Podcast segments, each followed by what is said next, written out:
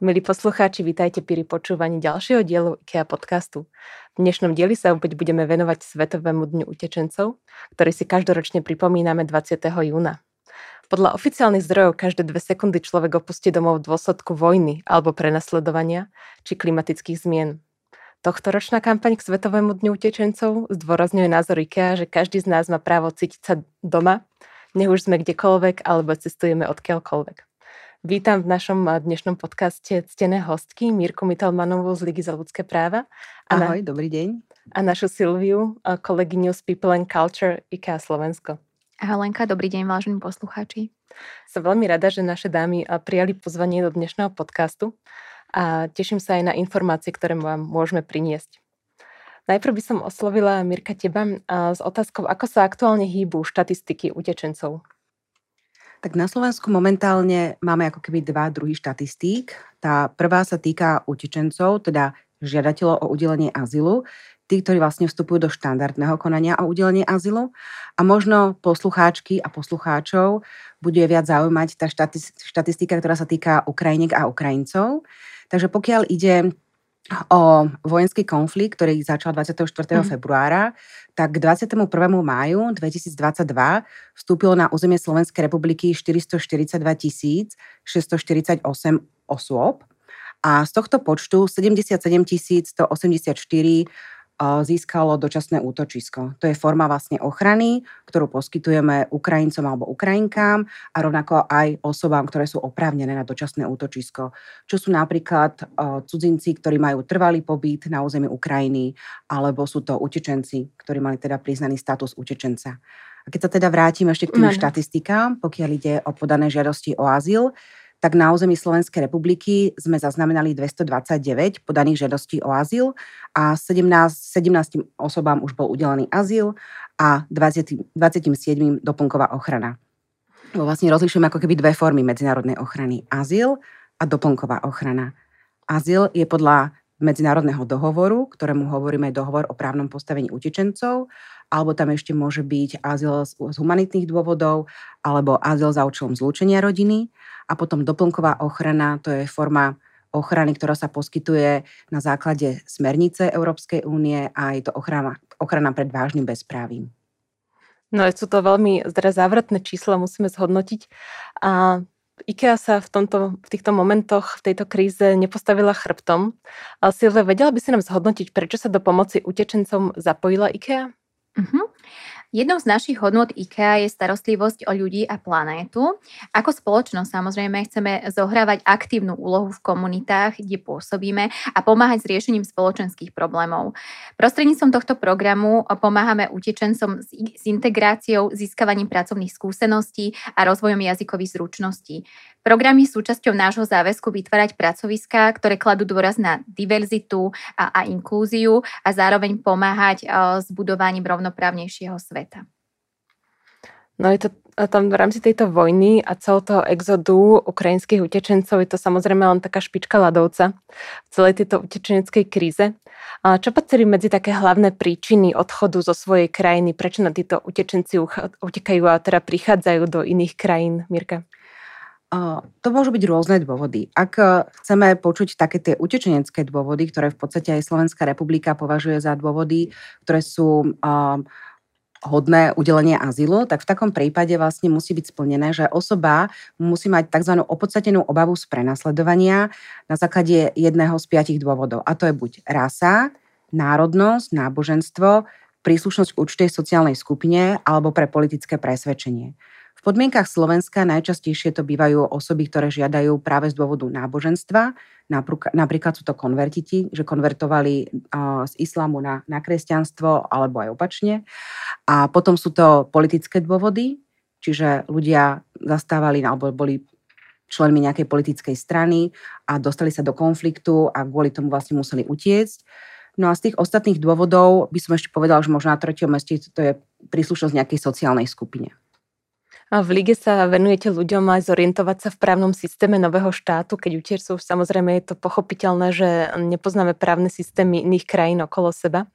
A pripomeňme si možno, že um, či sa vaša úloha zmenila v posledných mesiacoch Tak ona sa veľmi výrazne zmenila, samozrejme, lebo sme sa zapojili veľmi aktívne do pomoci a podpory Ukrajincom a Ukrajinkám a iným osobám, ktoré utekajú v dôsledku vojny. My sme okrem toho, že sme boli v prvé dni aj na hraniciach vo Vyšnom Nemeckom, ja osobne som išla dobrovoľničiť v rámci ale organizácie Marina kde sme vlastne v spolupráci s nimi vytvárali letáky, ale teda ja osobne som tam išla aj poskytovať právne poradenstvo. A čo je taká najväčšia naša asi na, e, taký, taký prínos, je, že sme súčasťou veľkého týmu organizácií a úradov v asistenčnom centre na Botovej, mm-hmm. kde sa vlastne zriadilo tzv. taký one-stop shop, kde prídu osoby a vybavia si viac menej všetko na jednom mieste. To znamená, my im pomáhame s online registráciou do takého oficiálneho systému ministerstva vnútra, kde sa vlastne zaregistrujú ich údaje.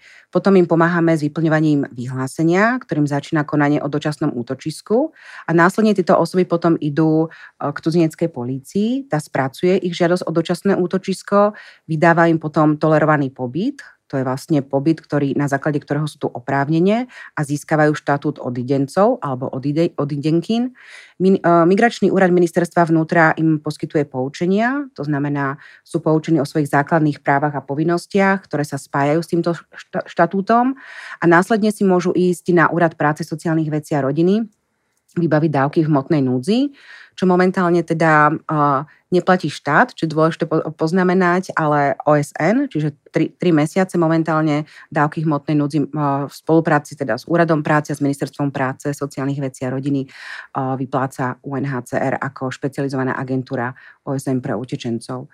Čo ešte podľa mňa je dôležité povedať, tak v asistenčnom centre je prítomná aj psychologická pomoc, čiže keď tam niekto, kto potrebuje hneď nejakú intervenciu alebo nejakú ako keby pomoc priamo na mieste. Takisto je tam možnosť eh, zdravotníckého vyšetrenia. Ak niekto trpí nejakou chorobou, ktorá potrebuje hneď nejak, eh, nejakú pomoc, tak eh, sú tam aj prítomní lekári. Prípadne je tam detský kútik a iné možnosti, ktoré v podstate sú potrebné, napríklad stráva alebo mm, vybavenie nejakej SIM karty. Takže je to taký, také miesto, kde sa všetko vybaví na jednom mieste. No, v rámci tohto centra Botova musím za IKEA povedať, že my sme veľmi hrdí, že sme mali možnosť sa zapojiť a, pokiaľ ma pamäť neklame, tak detské centrum, herničky a ešte aj závesy, ktoré vlastne poskytujú mm. súkromie. A utečencom sme zabezpečovali spolu s kolegami. Áno, že to tam veľmi vidno a dotvára to taký, takúto príjemnú atmosféru celého centra, za čo v podstate uh, podľa mňa aj všetci sme vďační, ale čo som chcela aj povedať, že vytvárame ako keby spoločne uh, uh, niečo, čo má už takú ako keby európsku alebo takú svetovú úroveň. Že sa nemusíme hambiť, ako to tam vyzerá, ani aké služby sa tam poskytujú. Takže všetci nejakým spôsobom prispeli k niečomu, čo je podľa mňa veľmi vysoko hodnotené aj z pohľadu rôznych návštev, či už z Rady Európy alebo z OSN, z európskych inštitúcií.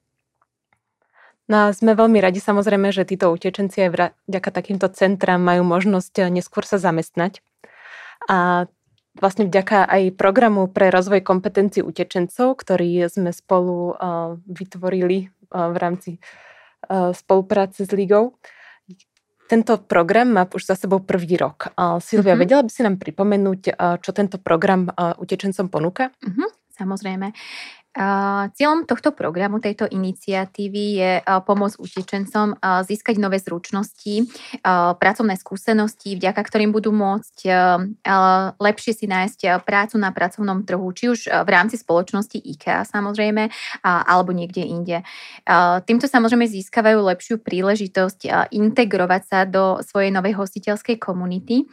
A tento program celkovo sa teda opiera o tri piliere.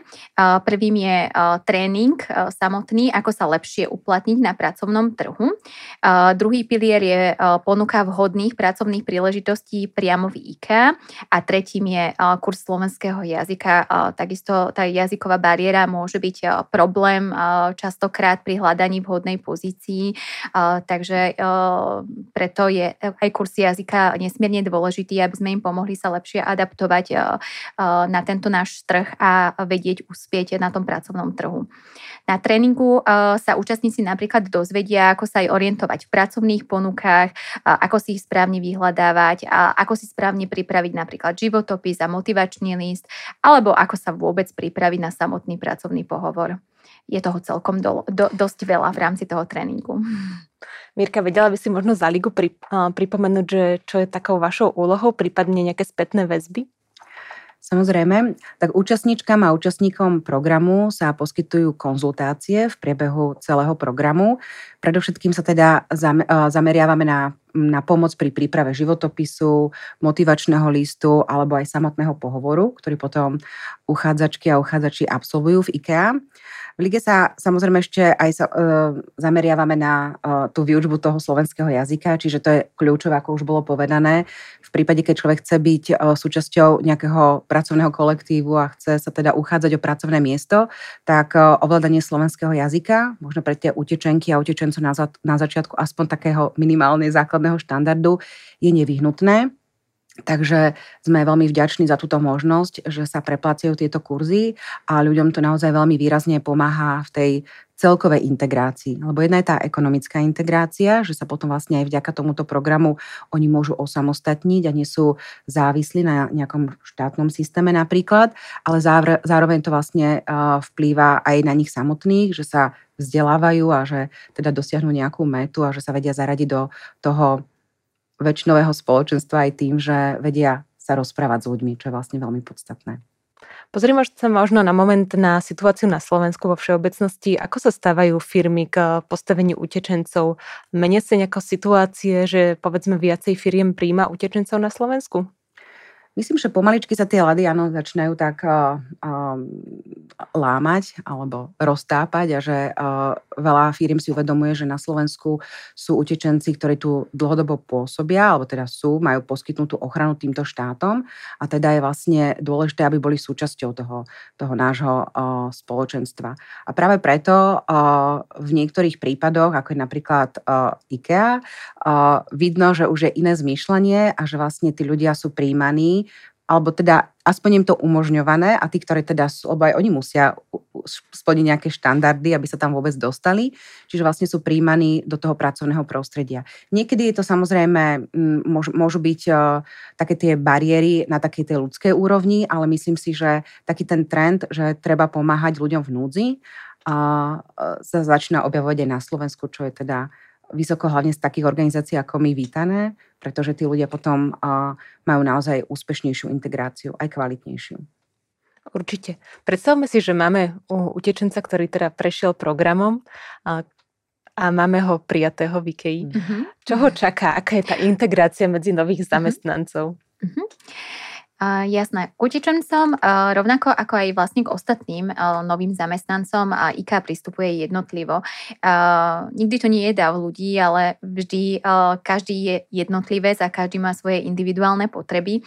Takže novému zamestnancovi je samozrejme vždy pridelený buddy, ktorý je ako taký pomocník, kolega naozaj je skúsený v oblasti tej práce, v tej pozícii, kde pracuje a, je tam naozaj k dispozícii v prípade akýchkoľvek otázok toho nováčika, naozaj je tam podporou aj v takom tom oddychovom čase, keď sa ide na obed alebo na nejakú prestávočku, aby ten nový člen týmu sa necítil nejaký osamotený. A zo spätných väzieb od kolegov takisto vieme, že tieto uh, iné kultúry uh, sú naozaj v kolektíve veľmi vítané a naozaj obohacujú a rozširujú aj uh, ich vlastné obzory a posúvajú ich vlastne aj v rámci toho ich života a vnímania uh, tej jedinečnosti každého jedného. Aktuálne v IKEA slavíme že prvý rok, vlastne čo máme mm. piatich takýchto nových kolegov z utečenských radov. Ako vieme tak zhodnotiť, Mirka, prvý rok? Tak my keď sme sa pozreli na tie uh, príbehy tých ľudí, tak možno by sme tak vypichli jeden uh, konkrétny, ženy, ktorá vlastne pochádza z Iraku, uh, bola na materskej dovolenke a vlastne dostala o vás šancu pracovať. Uh, a nielen teda šancu pracovať, ale zároveň ako aj vlastne pomôcť svojej vlastnej rodine, keďže má už aj deti a manžela na Slovensku. A je to vlastne pomohlo nielen v tom začlenení, ale práve, že mohla absolvovať ten kurz slovenského jazyka a že sa že sa vlastne cítila byť prijatá v tom kolektíve. Pre toho človeka je to veľmi významné v tom, že um, potom stratí možno ako keby aj také um, ten strach z toho, že že akým spôsobom budem žiť, ako, ako, ako vlastne budem, uh, ako bude ten môj život vyzerať. Keď dostanem tú stabilitu v, z pohľadu tej práce, tak to veľmi výrazne ovplyvní nielen tú samú osobu, ale v podstate aj tú jej najbližšiu rodinu. Silve, vedela by si možno za IKEA zhodnotiť eh, nejaký prvý dojem za ten posledný rok, ako tento program priniesol mhm. nejaké benefity? Tak keď sa nad tým zamyslím, tak e, musím povedať, že tá v prvom rade ma určite teší to, že sa naplnili hodnoty a máme možnosť e, spoločne budovať rôznorodosť na pracovisku, e, čo je naozaj jedna z našich najdôležitejších hodnot.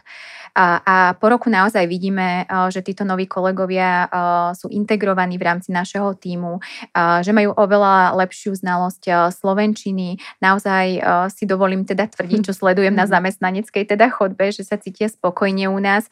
A a hlavne teda samozrejme to má potom vplyv aj, ako už Mirka spomenula, teda na stabil, jednak, že majú stabilnú prácu a tým pádom sa naozaj stabilizuje často aj ich rodinný život. Máme samozrejme stále v spoločnosti nejaké tie predsudky a stereotypy, ktoré tu panujú na tému utečencov. Máme ich nejaké v rámci zamestnávania? Tak tam také áno, asi najznámejšie, že utečenci nám berú prácu, to býva veľmi časté, ale na to sa veľmi, je taká pekná odpoveď, že vlastne keď niekto, ktorý príde z cudzej krajiny, nevie veľmi dobre ten jazyk a nepozná ten systém a zoberie niekomu prácu, tak vlastne ten, komu teoreticky by tú prácu mohol, mohol zobrať, by sa mal zamyslieť nad tým, že prečo vlastne to tak je. Čiže ako musia utečenky a utečenci pracovať na sebe, tak musíme aj my všetci ostatní. Čiže oni to majú stiažené, ako som už povedala, kvôli jazykovej bariére, kvôli nepoznaniu napríklad legislatívy a celkovo také kultúrnej orientácii. Čiže tá pomoc možno nás všetkých, aj organizácií, ako sme my alebo spoločnosti, je to práve preto, aby sme to aspoň čiastočne vyrovnali na určitú úroveň, že sa oni môžu takisto zapojiť.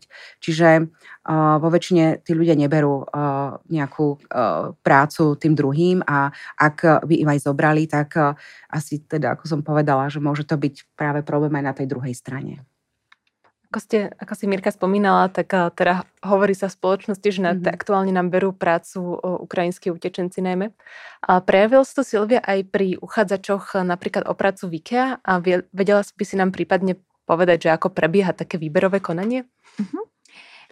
Tak môžem napríklad povedať, ako to prebieha tento rok, pretože prvý rok, ročník teda už v tejto spolupráce máme za sebou a sme teda v druhom ročníku. Tak tento rok sa do programu zapojili utečenci napríklad z Afganistanu, Sýrie, Iránu, Iraku a samozrejme aj z Ukrajiny. A um, po absolvovaní toho tréningového dňa, ktorý IKEA organizuje pre nich, aby naozaj ich, ich jednak aj, ako by povedala, nejaké bližšie informácie vôbec celkovo o našej spoločnosti, tak kandidátom sú odprezentované samozrejme v rámci aj toho tréningového dňa nejaké vhodné pracovné príležitosti u nás v IKEA.